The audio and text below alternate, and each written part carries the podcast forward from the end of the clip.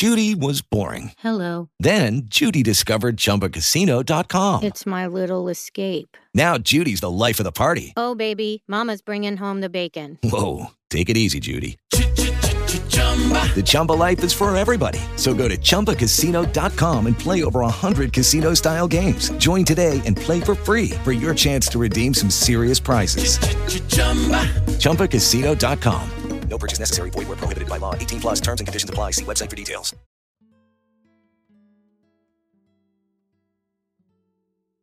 In una sera di molti anni fa, sul versante impervio di una delle montagne di cristallo, un gruppo di avventurieri si stava rifocillando dopo un'estenuante e infruttuosa giornata di ricerche del Gran Carbonchio. Erano lì giunti non come amici, né come soci nell'impresa, ma spinti ciascuno per proprio conto, a parte una giovane coppia di sposi, dalla personale ed esclusiva cupidigia di possedere la meravigliosa gemma. Il loro senso di fratellanza era non di meno abbastanza forte per indurli a darsi reciproco aiuto nel costruire una primitiva capanna di frasche e nell'accendere un gran fuoco con i pini sradicati che la corrente precipitosa dell'Amonusak aveva trascinato, là sulla riva bassa del fiume dove si accingevano a trascorrere la notte. Uno soltanto fra loro, forse, era diventato così refrattario alla naturale simpatia per i propri simili, a causa dell'esclusiva dedizione a quella ricerca, da non provare piacere alla vista di facce umane nella solitaria e selvaggia regione in cui si erano inoltrati. Una vasta distesa disabitata li divideva dal più vicino insediamento, mentre poco più di un chilometro sopra le loro teste si profilava quel nero crinale sul quale le colline si spogliano del loro irsuto mantello boscoso e si ammantano di nuvole, oppure si ergono nude, simili a torrioni, nel cielo. Il ruggito dell'amo Nusak sarebbe stato troppo pauroso per un solitario viandante, mentre il torrente montano dialogava con il vento. Gli avventurieri si scambiavano quindi saluti cordiali e si davano il benvenuto l'un l'altro in quella capanna in cui ciascuno era l'anfitrione e tutti erano gli ospiti della compagnia. Imbandirono con le loro provviste la superficie piana di una roccia e parteciparono tutti insieme al banchetto, al termine del quale si avvertiva in mezzo a loro un caldo sentimento di cameratismo, anche se condizionato dal pensiero che la ripresa delle ricerche del Gran Carbonchio il mattino dopo li avrebbe fatti ritornare estranei l'un l'altro. Sette uomini e una giovane donna si riscaldavano insieme al fuoco che stendeva il suo chiarore su tutta la facciata della loro capanna. E mentre osservavano le variegate e contrastate figure che componevano la compagnia, ciascuna simile a una caricatura di sé, nella luce instabile che guizzava sopra di loro, giunsero insieme alla conclusione che una più stravagante associazione non si sarebbe mai potuta mettere insieme nella città o nel deserto, sulle montagne o in pianura. Il più anziano del gruppo, un uomo alto e magro, segnato dalle intemperie, che dimostrava una sessantina d'anni, era vestito con pelli di animali selvatici, dei quali imitava tanto bene il modo di vestire, perché il daino, il lupo e l'orso erano da lungo tempo i suoi più intimi compagni. Era costui uno di quegli sventurati mortali, quali sono considerati dagli indiani, che nella loro prima gioventù il gran carbonchio aveva contagiato d'una particolare pazzia, divenendo il sogno esclusivo della loro vita. Tutti coloro che visitavano quella regione lo conoscevano col nome di cercatore e nessun altro. Nessuno ricordava quando aveva iniziato la ricerca e correva quindi una leggenda nella valle del Saco secondo la quale l'uomo, per l'inconsulta cupidigia del gran carbonchio, era stato condannato a vagare senza sosta tra le colline per tutti i secoli a venire, sempre con la stessa febbrile speranza all'alba e con la stessa disperazione al tramonto. Accanto all'infelice cercatore sedeva un ometto piccolo e anziano che aveva in testa un alto cappello a cilindro che faceva pensare a un crogiolo veniva di là dell'oceano, dove era conosciuto come dottor Kaka Fudel e si era rinsecchito come una mummia stando continuamente chino su fornaci a carbone e respirando insalubri esalazioni durante le sue ricerche chimiche e alchemiche. Vero o falso che fosse, si diceva di lui che agli inizi dei suoi studi avesse prosciugato il suo corpo di tutte le parti più ricche del sangue, sciupandole con altre preziosissime sostanze in un esperimento fallito, e che da allora non fosse più stato in salute. Un altro degli avventurieri era l'onorevole Ichabod Pigsnort, un influente mercante e consigliere municipale di Boston e anziano della famosa chiesa di Mr. Norton. I suoi nemici avevano fatto circolare la ridicola storia che l'onorevole Pigsnort fosse avvezzo a trascorrere un'ora intera, dopo le preghiere, al mattino e alla sera, sguazzando nudo in mezzo a una montagna immensa di scellini di pino, che costituivano allora la moneta argentea del Massachusetts. La quarta persona di cui faremo conoscenza non aveva un nome che fosse noto ai suoi compagni, i quali lo distinguevano soprattutto per un ghigno che gli distorceva sempre il viso affilato e per un paio di formidabili occhiali che pareva dovessero deformare e scolorire la faccia stessa della natura agli occhi di questo gentiluomo. Anche del quinto avventuriero non era conosciuto il nome, e questo era un gran peccato, perché aveva un'aria da poeta. Era un uomo dallo sguardo vispo, ma d'una magrezza da far spavento, e pareva quindi perfettamente verosimile che la sua normale dieta, come qualcuno sosteneva, consistesse di nebbia, di bruma mattutina e di una fetta della più densa nuvola che aveva a portata di mano, condita con un raggio di luna, quando gli riusciva di acchiapparne. Certo è che la poesia che emanava da lui aveva il sapore di tutte queste squisitezze. Il sesto componente del gruppo era un giovanotto dall'aria sdegnosa, che stava seduto un po' in disparte dagli altri e teneva altezzosamente in testa il cappello piumato dei suoi antenati, mentre la fiamma si rifletteva scintillando sui ricchi fregi del suo abito e mandava il suo intenso riverbero sull'elsa ingioiellata della sua spada. Questi era Lord de Vere, del quale si diceva che a causa sua trascorresse gran parte del suo tempo nella cappella mortuaria dei suoi avi, rovistando fra le loro bare ammuffite, in cerca di tutti i vanti e le vanità terrene che si nascondevano fra le ossa e la polvere. Cosicché, oltre alla propria, aveva anche tutta la boria messa insieme della sua dinastia. Per ultimi c'erano un bel giovane rusticamente abbigliato e al suo fianco una personcina appena sbocciata, nella quale un'ombra delicata di riservatezza femminile ben si fondeva con la ricchezza dei sentimenti di una giovane sposa. Il suo nome era Anna e quello di suo marito Matthew.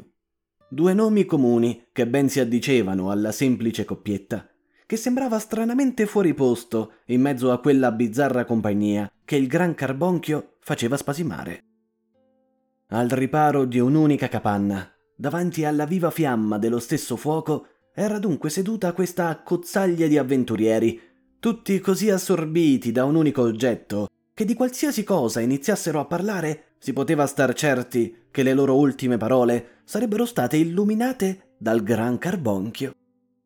Parecchi di loro avevano già raccontato le circostanze che li avevano condotti in quel luogo, uno aveva ascoltato, nel suo lontano paese, la descrizione della pietra meravigliosa fatta da un viaggiatore. E subito era stato colto da una tale sete di possederla che avrebbe potuto spegnerla soltanto dentro il suo intenso bagliore. Un altro, ancora ai tempi in cui il famoso capitano Smith navigava lungo queste coste, l'aveva vista risplendere dal mare e da allora non aveva avuto più quiete fin quando non aveva dato inizio alla ricerca.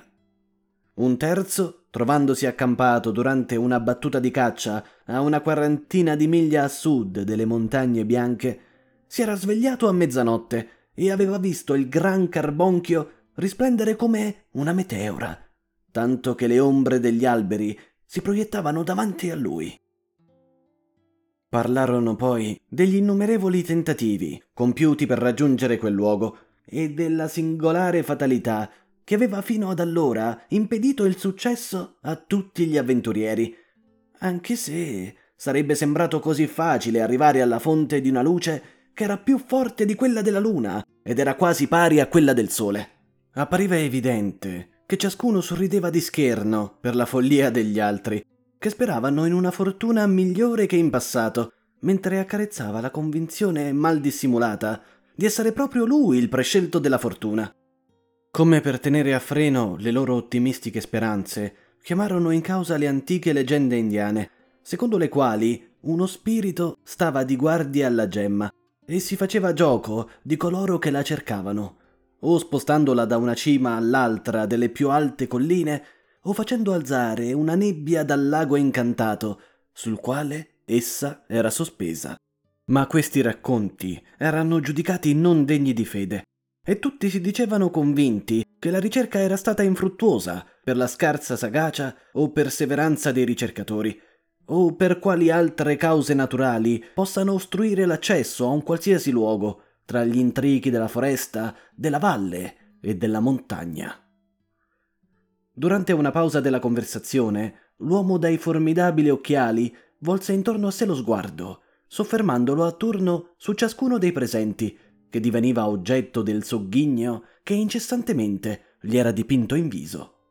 Allora, compagni d'avventura, disse l'uomo, eccoci qui, sette uomini saggi e un'avvenente damigella, la quale, senza alcun dubbio, è assennata quanto ogni barba grigia della nostra compagnia.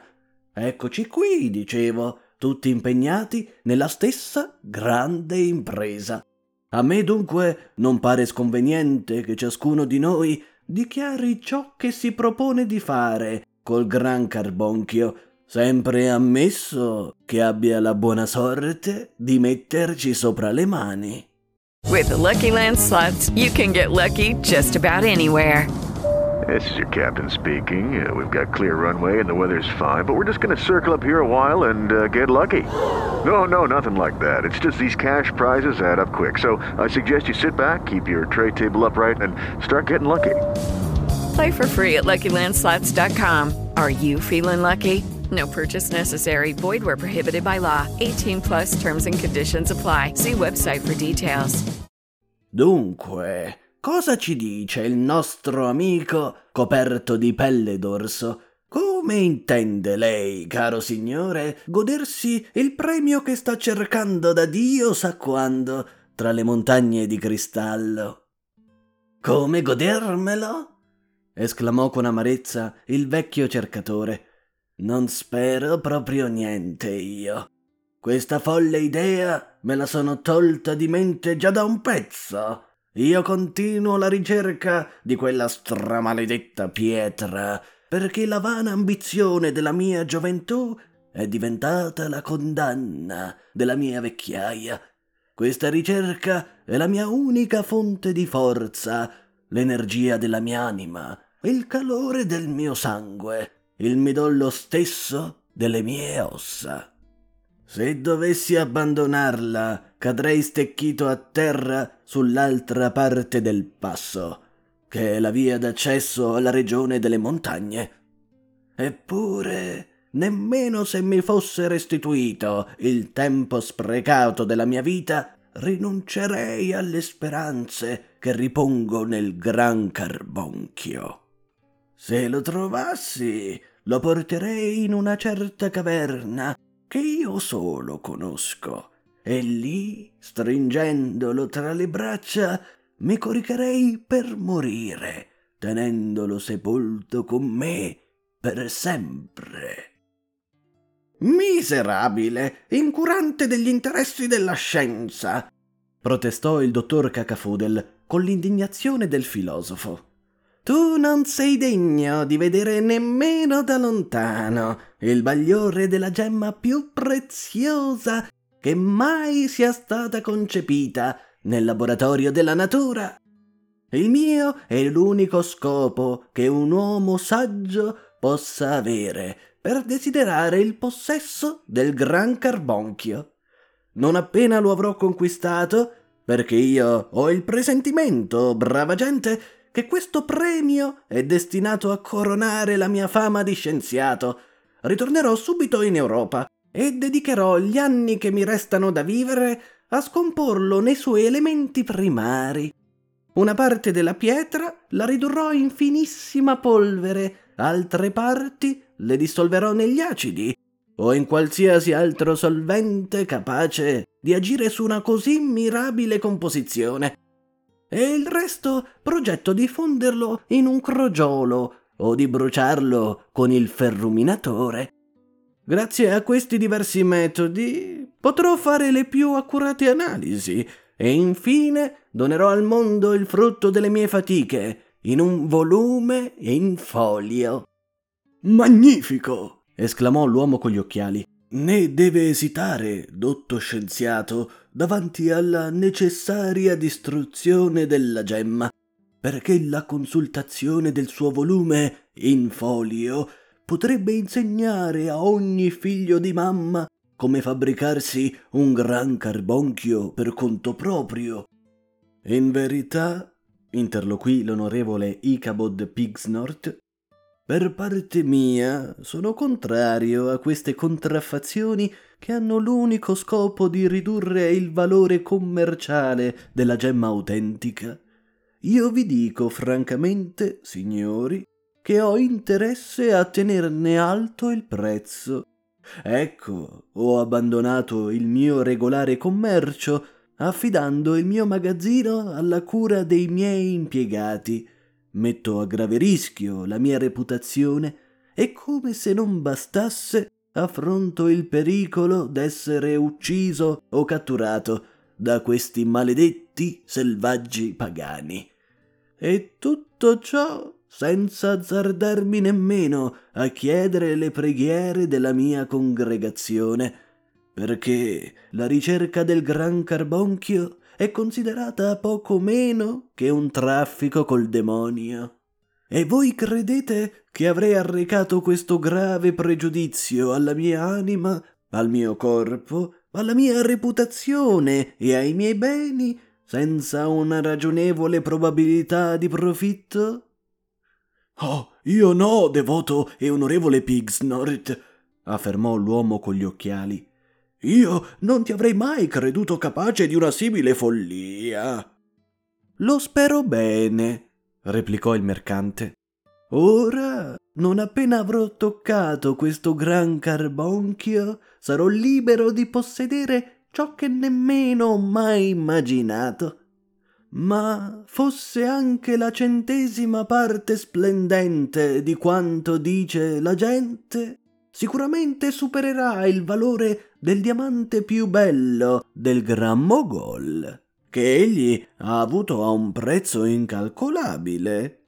Dunque ho intenzione di imbarcare il Gran Carbonchio e di mettermi in viaggio con esso per l'Inghilterra la Francia, la Spagna, l'Italia o anche per le terre dei pagani, se la provvidenza vorrà inviarmi laggiù. Insomma, voglio vendere la gemma al miglior offerente fra i potenti della terra, e questi potrà conservarla tra i gioielli della corona. E ora, se qualcuno di voi ha un progetto migliore, lo tiri fuori. Io ne ho uno, uomo miserabile, esclamò il poeta. Tu, che non desideri nulla di più lucente dell'oro, trasformeresti dunque questo etereo bagliore nella sconcezza in cui già sguazzi.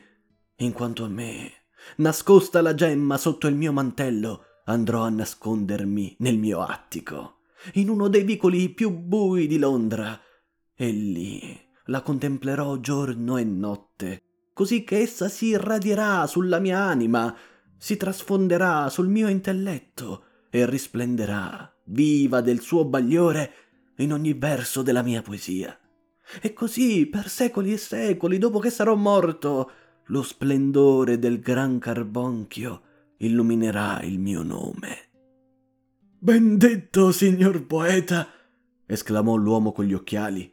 Nasconderlo sotto il tuo mantello, dici? Già, così risplenderà attraverso i suoi buchi e ti darà le sembianze di un fuoco fatuo. Ma pensa, interloquì Lord de Ver, parlando più a se stesso che ai suoi compagni, il migliore dei quali egli giudicava assolutamente indegno della sua considerazione.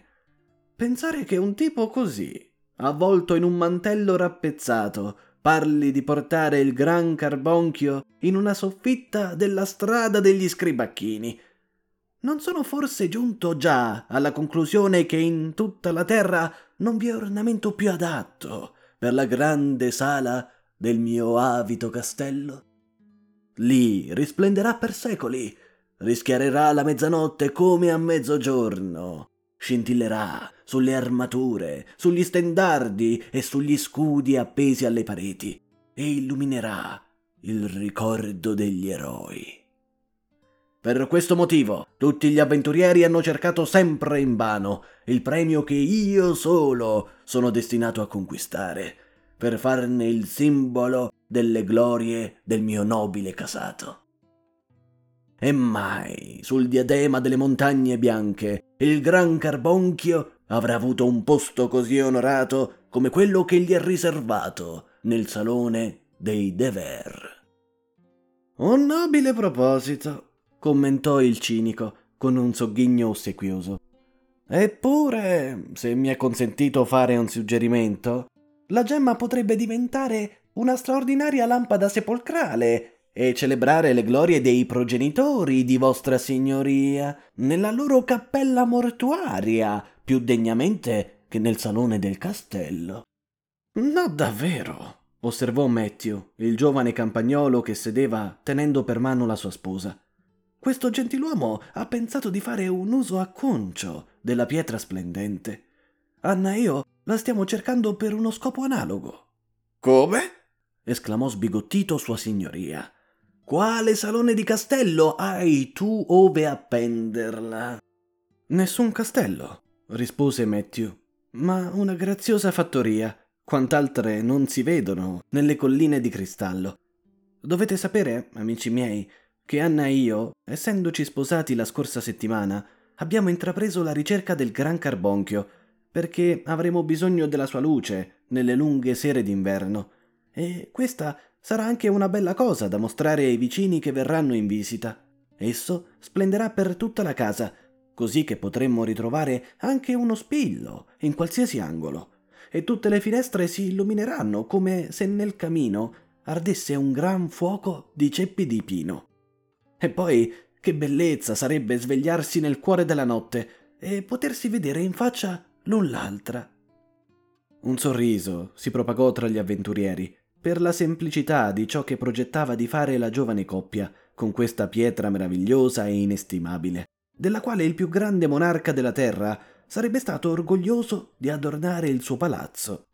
In particolare l'uomo con gli occhiali, il quale aveva sogghignato alle parole di ciascuno, ora contorse la faccia in una smorfia di tale beffarda ilarità che Matthew gli domandò, piuttosto risentito, che cosa intendesse fare lui del gran carbonchio. Il gran carbonchio, ripeté il cinico con indicibile disprezzo. Ebbene, testone che non sei altro. Sappi che non esiste nulla di simile in rerum natura.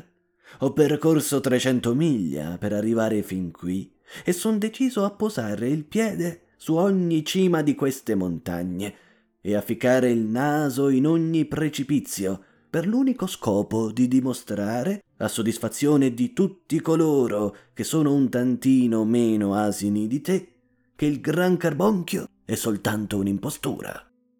It is Ryan here and I have a question for you. What do you do when you win? Like are you a fist pumper? A woohooer, a hand clapper, a high fiver. I kind of like the high five, but if you want to hone in on those winning moves, check out Chumba Casino. At ChumbaCasino.com, choose from hundreds of social casino style games for your chance to redeem serious cash prizes. There are new game releases weekly, plus free daily bonuses. So don't wait. Start having the most fun ever at ChumbaCasino.com. No purchase necessary. VGW. Void were prohibited by law. See terms and conditions. 18 plus. Okay, round two. Name something that's not boring. A laundry? Ooh, a book club. Computer solitaire, huh? Ah, Sorry, we were looking for Chumba Casino. That's right. ChumbaCasino.com has over 100 casino style games. Join today and play for free for your chance to redeem some serious prizes. ChumbaCasino.com. No purchase necessary. Void where prohibited by law. 18 plus terms and conditions apply. See website for details. Vani e insensati erano i motivi che avevano portato la maggior parte degli avventurieri tra le colline di cristallo. Ma nessuno era così vano, così insensato e anche così scellerato come il motivo del sapientone dai formidabili occhiali. Egli era uno di quegli uomini tristi e malvagi che preferiscono rivolgere le loro brame verso le tenebre del sottosuolo, anziché verso la luce del cielo. Uomini che, se potessero spegnere tutte le luci che Dio ha acceso per noi, considererebbero le tenebre della notte come loro maggior vanto. Mentre il cinico parlava, parecchi membri della compagnia trasalirono alla vista di un raggio di rosso splendore che illuminava la sagoma enorme delle montagne circostanti e il letto pietroso del torrente impetuoso, con una luce diversa da quella che il loro fuoco spargeva sui tronchi e sui rami neri degli alberi della foresta. Restarono in ascolto del rombo del tuono, ma non udirono nulla e si rallegrarono che il temporale non si avvicinasse. Le stelle, quei punti meridiani del cielo, avvertirono allora gli avventurieri di chiudere i loro occhi al riverbero dei ceppi e di aprirli nel sogno allo splendore del gran carbonchio. La giovane coppia di sposi aveva preso dimora nell'angolo più appartato della capanna, dove era separata dal resto della compagnia da una cortina di ramoscelli stranamente intrecciati, quale poteva forse essere stata appesa in fitti festoni intorno alla camera nuziale di Eva. Era stata la piccola e riservata sposa a intessere quel tendaggio, mentre gli altri convitati conversavano. Poi lei e il marito si addormentarono con le mani teneramente allacciate, tra visioni di ultraterrena radiosità, per incontrare al risveglio una luce più benedetta l'uno negli occhi dell'altra. Si risvegliarono nello stesso istante, con i volti illuminati da un unico felice sorriso, che si fece ancor più luminoso con la coscienza della realtà della vita e dell'amore. Ma la sposa aveva appena ricordato dove si trovavano, quando vide, sbirciando fra le fessure della cortina di frasche, che l'altra parte della capanna era ormai deserta. In piedi, Matthew caro! gridò in gran fretta. Gli stranieri se ne sono andati tutti. In piedi subito, altrimenti perderemo il gran carbonchio. In verità, quei due poveri giovani meritavano così poco l'ambito premio che li aveva condotti in quel luogo che avevano dormito saporitamente tutta la notte, fin quando le vette delle colline si erano illuminate dai raggi del sole, mentre gli altri avventurieri si erano rivoltati nel loro giaciglio in preda a una febbrile insonnia, o avevano sognato di scalare precipizi e poi, alle prime luci dell'alba, si erano messi in cammino per realizzare i loro sogni. Matthew e Anna, dopo il loro sonno ristoratore, erano però leggeri come due giovani daini e si attardarono soltanto a recitare le preghiere, a rinfrescarsi in una gelida pozza dell'Amo Nusak e a mangiare un boccone prima di volgere il viso verso il fianco della montagna. Come in un dolce ritratto di amore coniugale, diedero inizio all'ardua salita, traendo forza dal reciproco aiuto che si davano.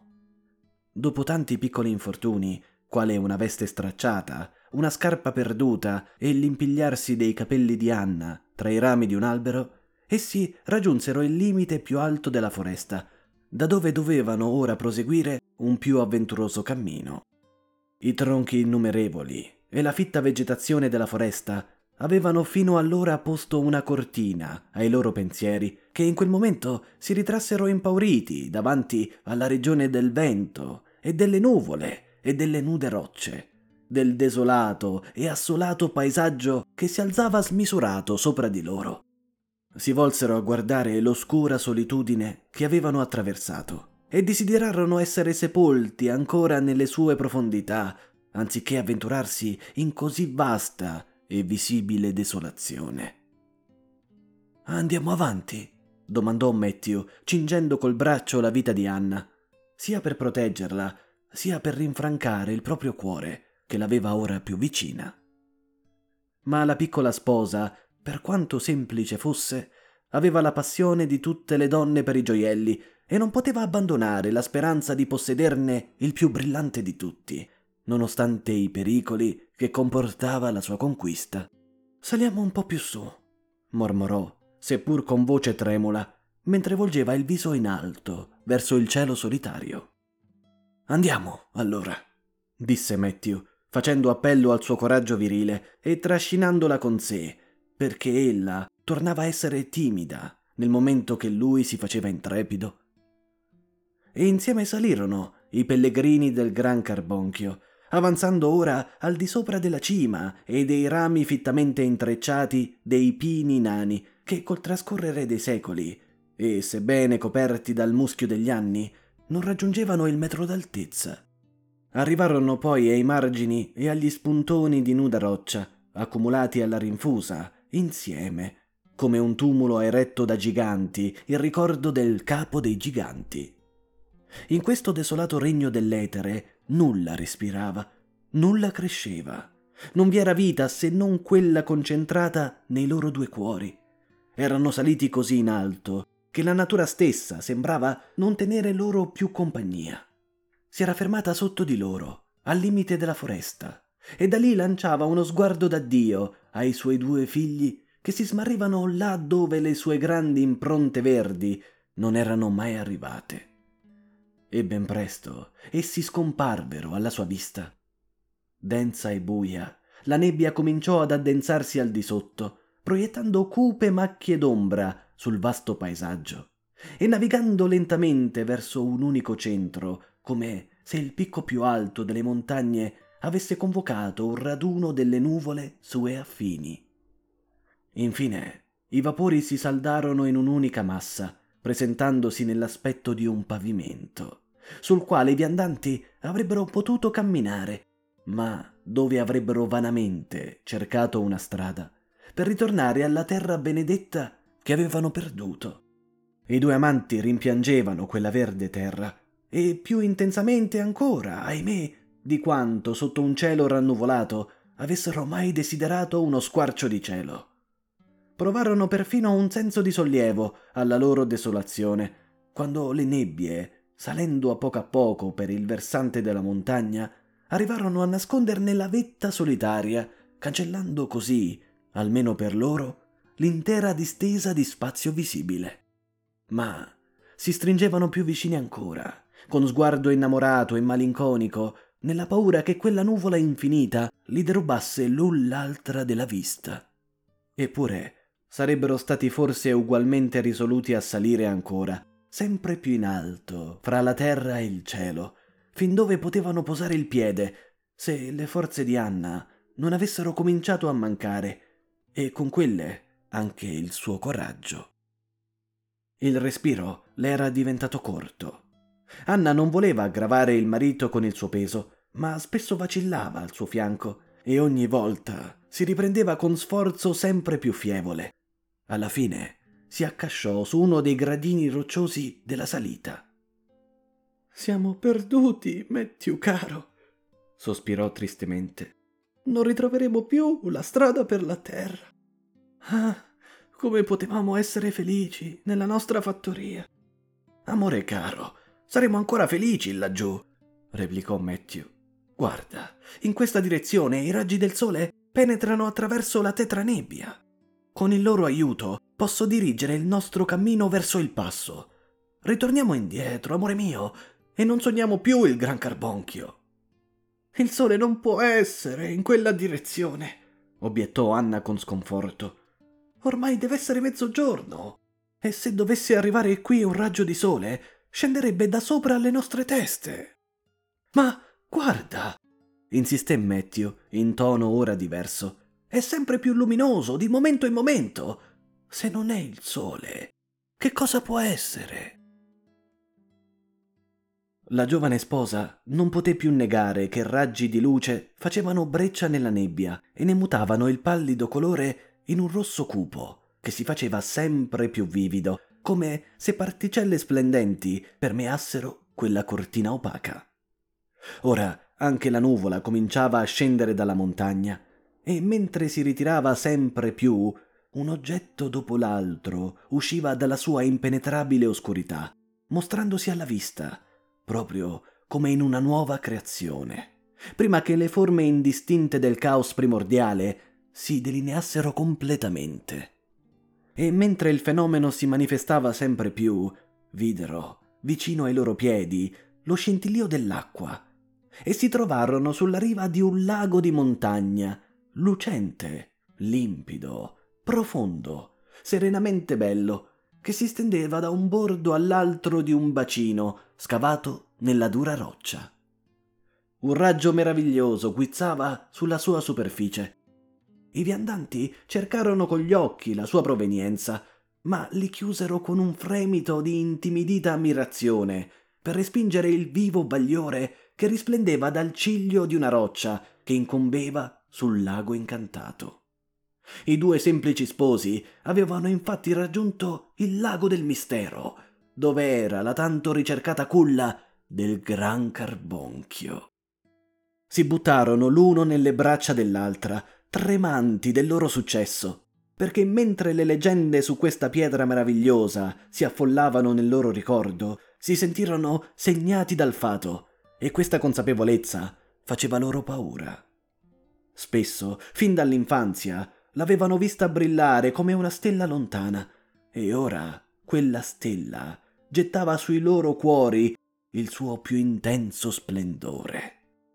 Ora ciascuno sembrava diverso agli occhi dell'altro, nel vivo rossore che imporporava le loro guance, con la stessa fiamma che si stendeva sul lago, sulle rocce, nel cielo e sulla nebbia che si era ritratta davanti alla sua potenza.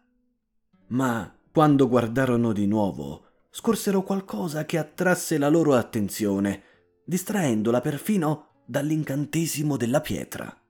Ai piedi della roccia, proprio sotto il gran carbonchio, si vedeva la figura di un uomo con le braccia protese nell'atto di arrampicarsi e con la faccia rivolta in alto come per dissetarsi allo zampillo straripante di quello splendore. Ma la figura non si muoveva, proprio come se si fosse tramutata in marmo. È il cercatore, mormorò Anna, stringendo convulsamente il braccio del marito. Matthew è, è morto.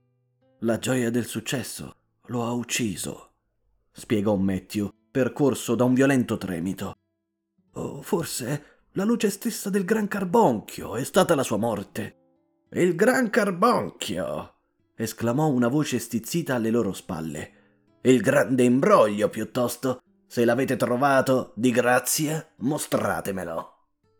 Si voltarono e si trovarono davanti il cinico, con i suoi formidabili occhiali appoggiati con cura sul naso, che volgeva lo sguardo ora al lago, ora alle rocce, ora alle lontane masse di vapore, e ora diritto al gran carbonchio, ma apparentemente insensibile alla sua luce, come se tutte le nuvole sparse si fossero condensate intorno a lui.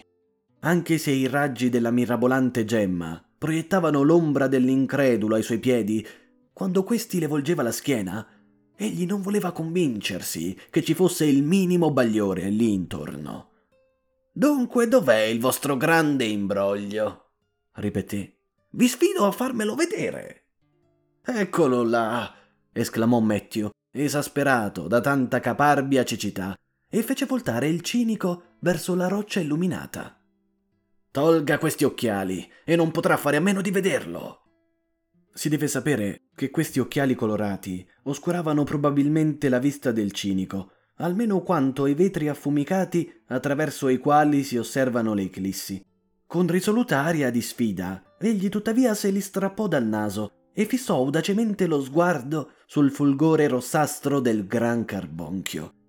Ma lo aveva appena incontrato quando, con un lungo, agghiacciante gemito, lasciò ricadere la testa e premette ambedue le mani sui suoi poveri occhi. Da quel momento non ci fu più, in verità, nessuna luce per il povero cinico, né quella del gran carbonchio, né le altre luci della terra, e nemmeno quelle del cielo. Da troppo tempo era abituato a vedere tutte le cose attraverso quel filtro che le privava del minimo barlume di luce, e un solo lampo di quello stupefacente fenomeno, colpendo i suoi occhi nudi, li aveva accecati per sempre. Matthew! esclamò Anna, aggrappandosi a lui. Andiamocene di qui. Matthew si accorse allora che era svenuta e inginocchiandosi la prese tra le braccia, gettandole poi sul viso e sul petto un po' dell'acqua gelida e vivificante del lago incantato. Questo la fece ritornare in sé, ma non servì a restituirle il coraggio. Sì, mia cara, rispose Matthew, stringendo al petto il corpo tremante di lei. Ce ne andremo di qui e ritorneremo alla nostra umile fattoria. La luce benedetta del sole e quella serena della luna illumineranno le nostre finestre.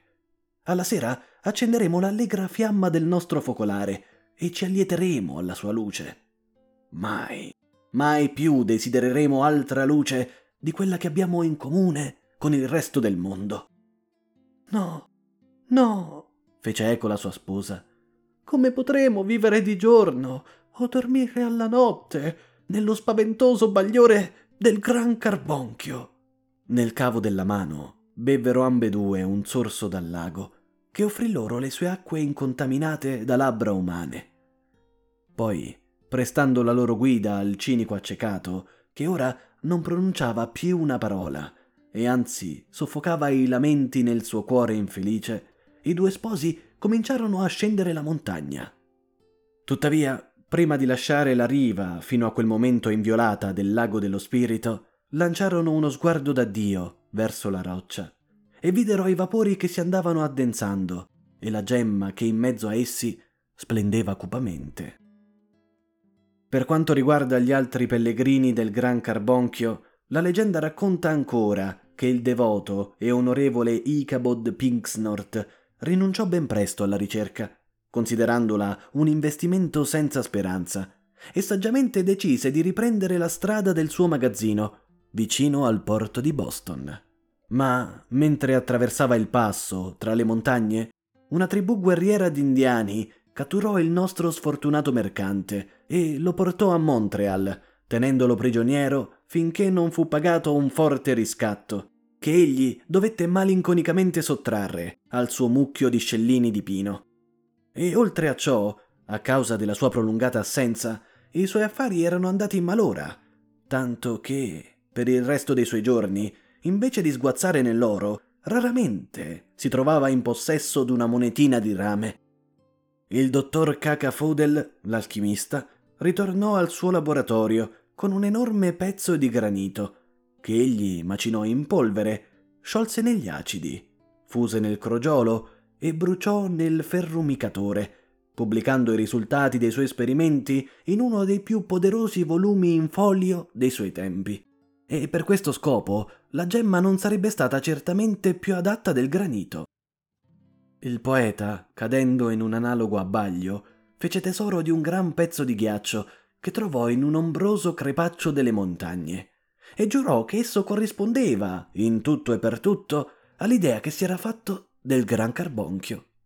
I critici affermano che se la sua poesia mancava dello splendore della gemma, aveva invece tutto il gelo del ghiaccio.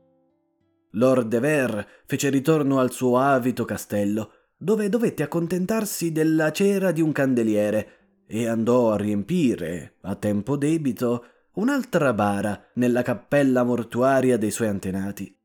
E lì, quando le torce funebri illuminarono quell'oscuro antro del gran carbonchio, non ci fu alcun bisogno per rivelare la vanità dell'orgoglio terreno. Il cinico, messi da parte i suoi occhiali, andò vagando come un relitto per il mondo e fu punito con una tormentosa sete di luce per la perversa cecità dei suoi anni trascorsi. per tutta la notte teneva le sue orbite spente alzate verso la luna e le stelle, e all'alba le volgeva verso levante, con la perseveranza di un adoratore del sole. Fece persino un pellegrinaggio a Roma per poter assistere alla sfarzosa illuminazione della Basilica di San Pietro, e infine perì nel grande incendio di Londra, in mezzo al quale si era gettato con la disperata intenzione di cogliere almeno un fievole riverbero di quel rogo che illuminava cielo e terra. Matthew e la sua sposa trascorsero molti anni sereni, raccontando ben volentieri la leggenda del Gran Carbonchio. Verso la fine delle loro vite, la leggenda però non incontrava più il credito che le era stato conferito da coloro che ricordavano l'antico splendore della gemma. Si dice infatti che da quando due mortali si erano mostrati così semplicemente saggi da rifiutare un gioiello che avrebbe offuscato ogni altra luce terrena, lo splendore della gemma andò affievolendosi. Quando altri pellegrini raggiunsero la roccia, trovarono soltanto una pietra opaca con granelli di mica che risplendevano sulla sua superficie. Racconta un'altra leggenda che una volta allontanatasi la giovane coppia, la gemma si distaccò dal ciglio della roccia, ricadendo nel lago incantato, e che lì, a mezzogiorno, si può vedere ancora la figura del cercatore, china sopra l'inestinguibile luce della pietra. Alcuni altri credono invece che questa inestimabile gemma risplenda ancora come nei tempi antichi e affermano di averne intravisto i raggi come il saettare di un lampo d'estate in fondo alla valle del Saco. E io stesso devo ammettere che a molte miglia di distanza dalle montagne di cristallo vidi una luce meravigliosa rifulgere intorno alle sue cime e, con la fede della poesia, fui indotto a diventare l'ultimo pellegrino del grande carbonchio.